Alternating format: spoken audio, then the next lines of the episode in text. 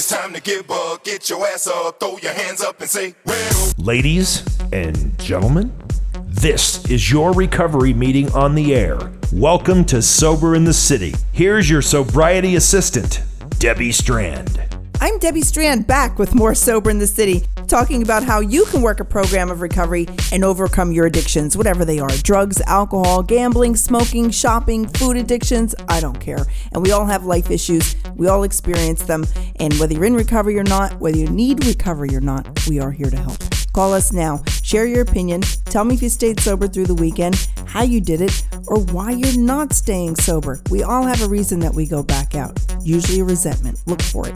800 Sober 05 and visit us at soberinthecity.com and listen live on the Sober in the City app for Apple Android devices. You can hear this show and previous shows, share them with your friends, and give the show to your sponsee. Let me talk to him all night. We've already done the work. But right now, more about how did you know that you needed help? How did you get it? How hard was the transition? And how much better is it now? We're going to answer that and more. So, the help I got was minimal. I didn't think the meetings were for me, and although I went to a few here and there, I was reaching out to a God that I didn't understand. I watched preachers on TV. I started to change the TV shows that I was watching. I watched things that retaught family values and good morals. I read the basic text of Alcoholics Anonymous and tried to do the steps, but I didn't understand them. Good reason to get a sponsor, people. I stopped acting out and I stopped lying. I started to be a better person. And in essence, I was starting to live the spiritual principles that we talk about in the program. I didn't go to a 12 step recovery program and get involved in that process for over a year. And I don't recommend that path to others, although it was mine, because in order to be comfortable and to keep myself from drinking and using, what I did was I isolated myself, and that was no life at all. After working the steps and doing the work on my issues, I've become comfortable with my sobriety and myself. I no longer fear going to places and doing things in most situations that I face. And when I am in fear, I walk through those fears the best way that I can anyway. So, how did you get help? How did you ask for help? Were you refused? How hard was it to ask for help? We're going to go to the callers. We're going to start with Bobby Ray. Bobby Ray, welcome to Sober in the City. Hello, Debbie. How you doing? I'm great. Bobby Ray, my resident wanderer. Last time we talked, you were in Vegas. Are you still out in Vegas? I'm still stuck in Vegas. this this is wonderful. This man, in case you haven't listened to Sober in the City before and been graced with the presence of Bobby Ray, I love this guy. He bases out of, and his family is in the west coast of Florida, Tampa area, correct? Oh yeah, right there in Bradenton. Okay, and he claims to be homeless, yet he does more traveling than I do with my Chihuahua. on jets. You know, one day he's out in California, then he's back in Florida, he's over in, uh, in uh, New Orleans, now he's up in Vegas. He's been up there for a couple of weeks. Bobby, what you doing in Vegas? Uh, just making meetings and trying to help some people. Uh, every time I try to leave here, they ask me to go to a meeting, share somewhere, and you know what the sponsor always says: you can't say no. Um, Bobby, you're the best. I love you, my resident wanderer. So tell me, what kind of help did you get when you reached out for help? What did you get? How hard was it to ask? Well, tell me about that process. I didn't. Uh, it was real simple with me. I did not ask for help. Um, I had um, drinking use for 38 years. I had went to prison for the sixth time in Florida, and when I got out, I had five years of uh, probation and a hefty restitution they would not let me go back to Louisiana, my home state, so they sent me to Naples, Florida, to a homeless shelter.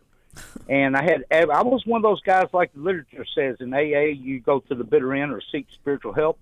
Well, I should have had incomprehensible demoralization tattooed right on my forehead. I had, you know, just like the NA stuff says, jails, institutions, death. I, I, I live to use and use to live. And they sent me in there, and I walked in there that night. I was not going to do one day of the paper or pay one penny of the restitution and they said you got to do 90 and 90.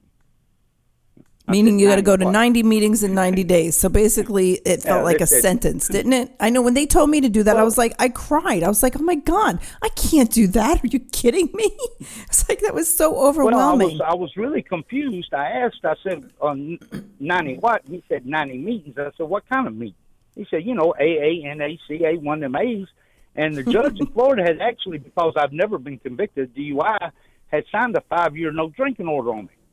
And I was like, really? And so I made my first meeting the next night there, and I heard a girl say, don't pick up no matter what, and just for today. and I kind of looked up. She was looking right at me. um, and so for me, coming into the rooms of recovery, where I never had a problem with it because it actually coming out of prison was like a step up for me. and um, I did exactly what they said do. I got a sponsor. I worked the steps. Uh, my life changed. Well, I think coming out of prison, at least you had a little bit of structure. I mean, I was still living on the streets and on total self will um, like a moron. Well, I think the best thing about it was when I come into the rooms, I was already 21 months and five days sober. See, and so I wasn't. You know, everybody has a different bottom. I only believe there's two bottoms: the one that gets us in the room to stay, and the graveyard. And it was just set up the way it was set up. Um, I had, like I said, I had no intention of getting straight, but um, I found 12 step recovery and my life changed drastically. Share with us, Bobby, what did it feel like? What did it look like when you said, you know what, I need help? Or was it just you, you sitting in the prison cell and realizing, oh, this isn't working for me? Oh no, I had no intention. I believe me, I was so happy they were going to let me out because I figured I had one more run in me. But I had been there in Naples about three days, and I went to a morning meeting. I was going to drink that morning. I'd been out three days, and I walked in the morning meeting. I stuck my hand hand up, and I said, "I'm a newcomer." And they did a first step meeting on me right there, and uh, I just kept, my, kept coming back. Um, I made a tremendous amount of meetings my first 90 days because I couldn't work because I didn't have an ID. So I would go to the to the clubhouse and I would make five or six meetings a day. Bobby, uh, Bobby, there's people sitting out there going, no way, I'm not walking into a meeting. How do I do that? Would you talk about how that was, how it felt to walk into your first meeting, how that went for you, and, and what you saw and what you were faced with? Well, my my very first meeting was at the New Attitudes Club there in Naples. Uh, half the room was filled with people from the homeless shelter. The other half of the people in the room were all millionaires. But when I walked in there and I got to listening to their stories, you know, how they stayed sober one day at a time, and I started identifying, man, if these people can do it, why can't I do it? You know, and I was actually going to meetings about 12 days before I made a conscious decision to try the recovery program. And um, I just, um, I'm like everybody else. When I first come in, I got angry. I felt full of guilt. But one day at a time, and getting that sponsor, you know, they gave me a big book, and uh, you know, uh, I was just blessed. I was just blessed from the first day. Did the people treat you right when you got there? How did they treat you? What? Oh, they they treated me so wonderfully. I couldn't believe it. Um, I just, you know, because I couldn't work, I didn't have any money, I didn't have any clothes. I was 1,200 miles from home. I didn't have a phone, and I would come out of the meeting and they would take me to breakfast. Uh, I would come out of the meeting and say, "Hey, man, you want to go make twenty dollars and just let me move some furniture?" I mean, it was just, uh, and over and over and over, and, and baby, that was nine years ago, and these people are still my friends today. and you raised, you, you um, simply walked into that room and raised your hand and asked for help. Said, "I need help. I'm trying well, to do this." Yeah, thing. and then, you know, most meetings I'll ask is, is, is this anybody's first meeting, or is this your first time here? And I just raised my hand, and uh, they said, uh, "Who are you?" And I told them who I was, and they said, uh, "Well, we're going to do a first step meeting." And they, and they had these old timers. They had four people in the room that were 40 years sober from Boston and Washington, and uh, they shared uh, their first meetings. And I'm looking at these guys, and I'm they're like they're 40 years sober, and uh, wow, and it just overwhelmed me. But uh, I just I just did what they said do.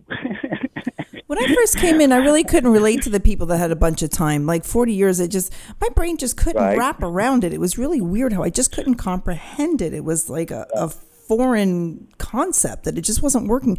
But the guy that sat in front of me that had 30 days or 60 days, I look at the guy with 30 days and go, you know what, maybe I can do that. I can try that. And there was a girl that was real cleaned up and pretty, and she had seven years. And I thought, man, all I got to do is get seven years. And when I passed seven years, I got really scared. Like in my seventh year, I went to meetings all the time, like crazy meetings, because I thought, okay, I hit that pinnacle. Now what am I going to do? I got to pick another one Right. or something. But exactly.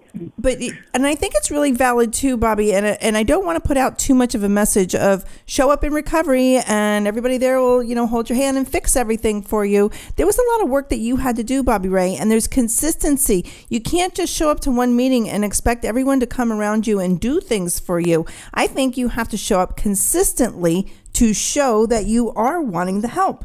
And when you walk in, didn't you experience that there's kind of clicks because the winners are sticking together? Yeah, it was kind of like that, and I was really not sociable myself. I would walk out of the meeting, the next meeting, um, the building. And finally, one of them old timers from New Orleans that rode in there on a motorcycle every day walked down there and said, "Hey, where are you from?" I said, "Well, I'm from Shreveport." And he said, "Well, I'm from New Orleans." And he sat down beside me and he talked to me. And this guy was 23 years sober, and um, he was the first guy that really reached out to me personally on a one-on-one level. And uh, but it is you're true. It's right, Debbie. You got to keep coming back, and believe me, um, not everybody in the room is going to be sociable with you. That's right. Well, we have to protect ourselves too because we get hurt a lot by the newcomers that come in and they're still very sick and they don't they don't behave properly and while we don't shoot our wounded, we don't let our wounded shoot us either. Bobby Ray, thank you so much for sharing with us today at Sober in the City. You so much, Debbie. We're going to bring in Kevin from New Georgia, Georgia. Kevin, welcome to Sober in the City. Hello, Debbie. How are you? I'm great, Kevin. Thanks. Thanks for being here with us today. Can you tell us what did it look like when you reached out for help? Did you reach out for help? Debbie, really, I didn't reach out for help. The person that I had been using with the biggest majority of my life seen that I needed some help, and and that's where it started at. You know, um, and you know, it took. I mean, you know, for me, it took a while after I went to the facility that I went to a couple weeks before I seen, you know, that my way wasn't working, and I needed to try something different. You know, and and that's where it started at. Kevin, share about that. How did you know that your way wasn't working? What were you doing and what consequences were you feeling that made you want to make a change? Well, you know, for me, Debbie, it was like looking in the mirror. I hated the person that I looked at, and basically, you know, I hated everybody that was around me, and, and basically, that's what the person told me that it was a sibling that I'd used with for over a couple decades, and and um, he told me, you know, he said you hate everybody and you hate yourself. You know, you have to go somewhere and try to find some help, and and that's where it started, you know. And I was in a facility for a few weeks, you know, and then I went to a a recovery house, and, and all this started in in uh, Gastonia, North Carolina. About let's see, I celebrated 12 years on Monday, Congratulations. and uh, and you know, I was in a recovery house, and after being there for about seven months, you know, the house burnt down with some of us in it, Oh, and uh, and you know, and then after I had about a year clean, you know, because I go to a fellowship that, you know, it deals with addiction, you know, and and um, after I had about a year clean, I moved to Atlanta, and uh, I got right involved, you know. I mean, always had a sponsor and always been active in my recovery and always worked the steps and try to help some people, you know. when you were going through that process, and you know what, I was pretty pissed off when I got sober too. It took me a long time to not be an angry person. How did you all of a sudden see? Because I just thought the whole world was wrong. How did you start to see that it might have been you? Well, you know, um, really, that's an issue that I still have to work on today a lot, you know, because anger is one of the things that uh, kept me sick my whole life, you know, and and you know after, I mean, you know, because what knowing it, looking at me and knowing that that I might be part of the problem is because you know I didn't know how to live. I mean, you know, I didn't know how to take care of myself. I didn't know how to take care of my kids. I didn't know how to do anything but use dope, you know.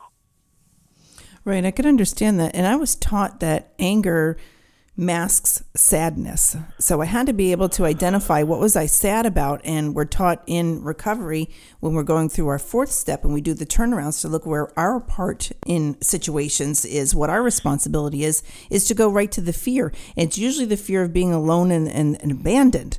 So I have to look at where is something bringing that up. Our fears are usually I'm afraid of losing what I perceive as mine or not getting what I want.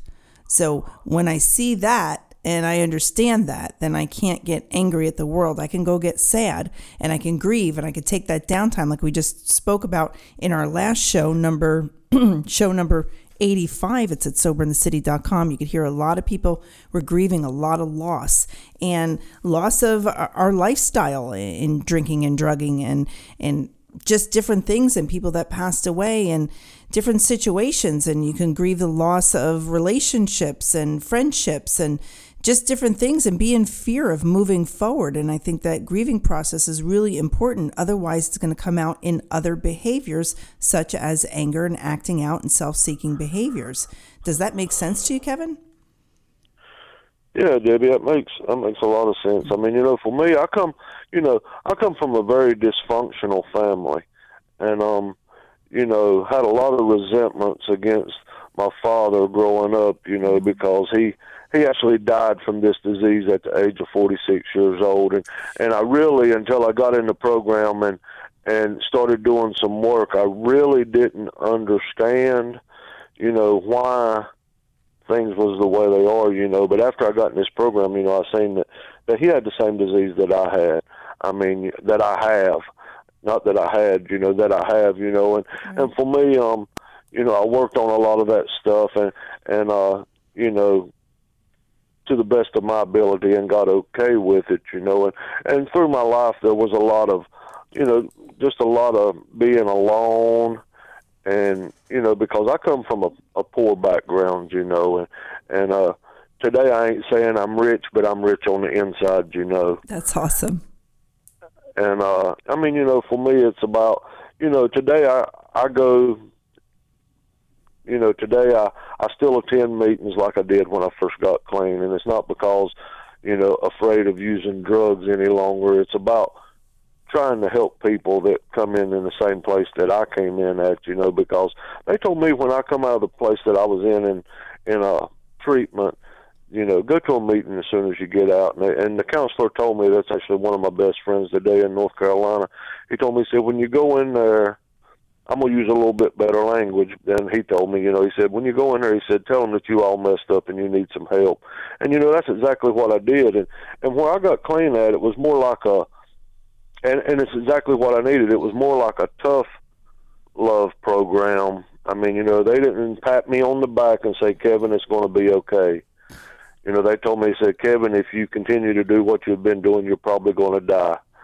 And um, you know, for me, that that's the same way that I look at it today. You know, um, and today my life is is changed you know, just like it says in the literature, it's beyond my wildest dreams. Kevin, thank you so much for sharing that. You know, I needed that tough love too. And what I learned on in later years was coming from that dysfunctional family, I actually thought my family was pretty normal because it was the only family that I knew and that's how I was raised. But there was some dysfunction and they didn't know any better. And to walk around and just go, okay, they did the best they could wasn't yet good enough. What I needed to realize was with the different dysfunctions, with the aunts, with the uncles, with the cousins, with the brothers, the parents, the grandparents, and all these different things that were around me, if you picture a family tree and then me down at the bottom of the trunk, how could I have become anything else except for what I had became. Because what that did for me is that gave me a lot of self acceptance.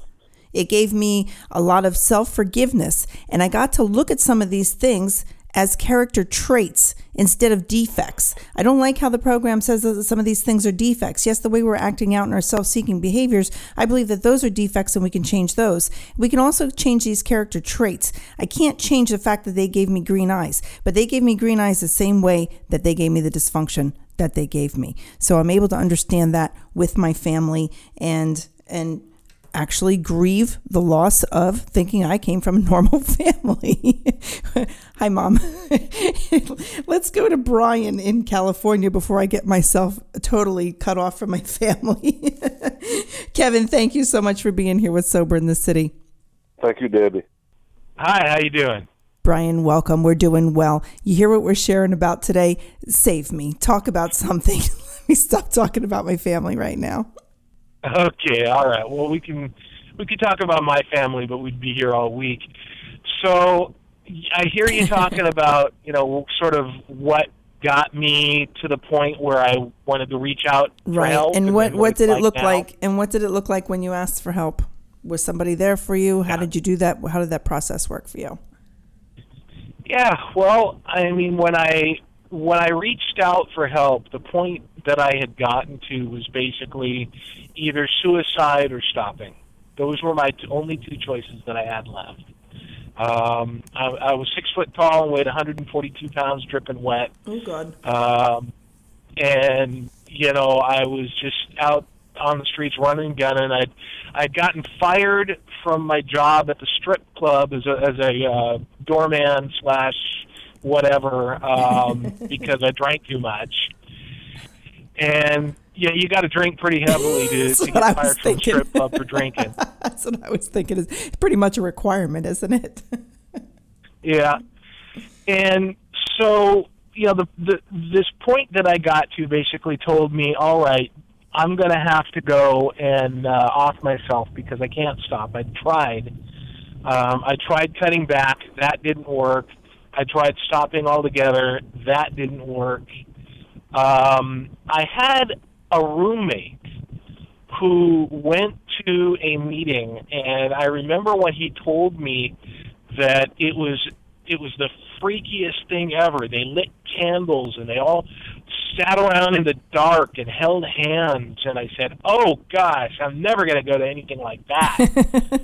well, about three weeks later, I was in that very same meeting, and that meeting actually became my home group.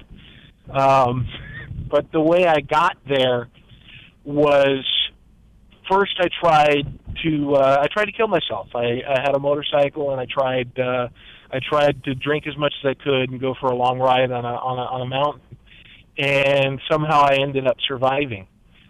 And so when I reached out for help, I did what any um, I was 23 years old at the time. I I did what any good 23 year old man would do is I, I called my mom. And of I and I told her that uh, I was having problems, that I was uh, smoking a lot of cocaine, um, that I was drinking a lot, and that I wanted to stop. And what she told me was, "All right, well, you can come home if you want to. Um, you can you can stay on our couch, but you're going to have to go to some of those meetings." And I kind of I felt this sinking in the pit of my stomach when she said those meetings because I'd I'd been to one of those meetings before. And I remembered that they you know talked about God which I didn't like. And they passed a basket and I knew that they were after my money. Um what money? I don't know.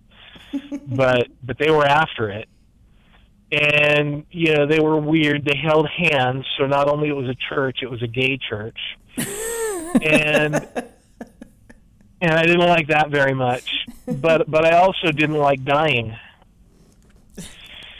And and so what I did was I I went I came back I came back home and I I went to one of these meetings.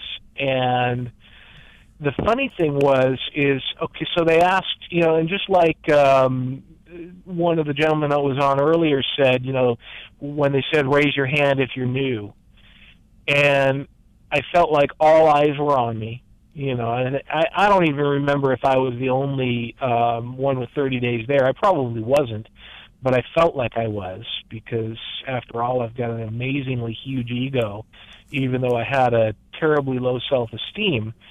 Um, so I thought that everybody was staring at me, and you know, then after the meeting or at the break, I can't even remember at this point. Um, some people came up and talked to me, and they asked me. They said, "What are you willing to do?" And I saw the steps up on the wall, and I said, "Well, uh, I'm willing to do whatever you got." And they said, "Okay, well then let's find you a sponsor, and and you can take the steps." And so I don't think I got a sponsor that night. It took me maybe a week or two to get a sponsor. And, you know, started basically started started doing this thing. I started getting little commitments at meetings where I was a I, I would, you know, help make the coffee or I would clean out the ashtrays. Um yeah, there were ashtrays back in those days. yeah, right. And you know, uh, the the the rooms were this haze of smoke. It was great. and uh, you know what what ended up happening was is I got I got better. You know, Um, I didn't get perfect. Um, you know, I've gone through periods of, of dry drunk where I didn't go to any meetings and I was crazier than a blank house rat. and it, it wasn't it wasn't very fun. And then when I would come I came back to meetings after a long dry spell and this was about now maybe six, almost seven years ago that I've been back to meetings and it's been the weirdest thing. Um, I went from being an executive in California and having a house and a car and you know all these other things to um, I'm now a uh, I'm, I'm now a substance abuse counselor in Oregon. I work with uh, adjudicated youth um, males who are a lot like I was and I'm able to look at these 17, 18, 19 year old kids and show them where they're like me, and they don't believe it, you know. Um, but it's you know they may not stay sober, but I will. Right. And it's it's just an awesome life that I have for myself, and I still have a sponsor, and I still go to meetings, and I still um, have service positions, um, going to uh, hospitals and institutions meeting tonight. I'm working with a sponsee tonight. Um, you know, I've got a busy life. Um, you know, I have a second wife now, and uh, she's awesome. And you know, I wouldn't have any of these things in my life if I didn't have, you know, the the steps which led me to this wonderful thing that I've got. That's fantastic. Thank you. A great testimony, Brian. Brian, thank you for being here with Sober in the City. Thank you, Bobby Ray. Thank you, Kevin. Thank you, Brian. When we come back, more about how did you know you needed help? How did you get it? How hard was the transition? And how much better is it now? We'll answer that and more. 1 800 Sober 05. We're going to take a quick break for our sponsors who make this show possible. Maybe you can take a chance and ask someone to be your sponsor. Not that hard to do. We'll be right back.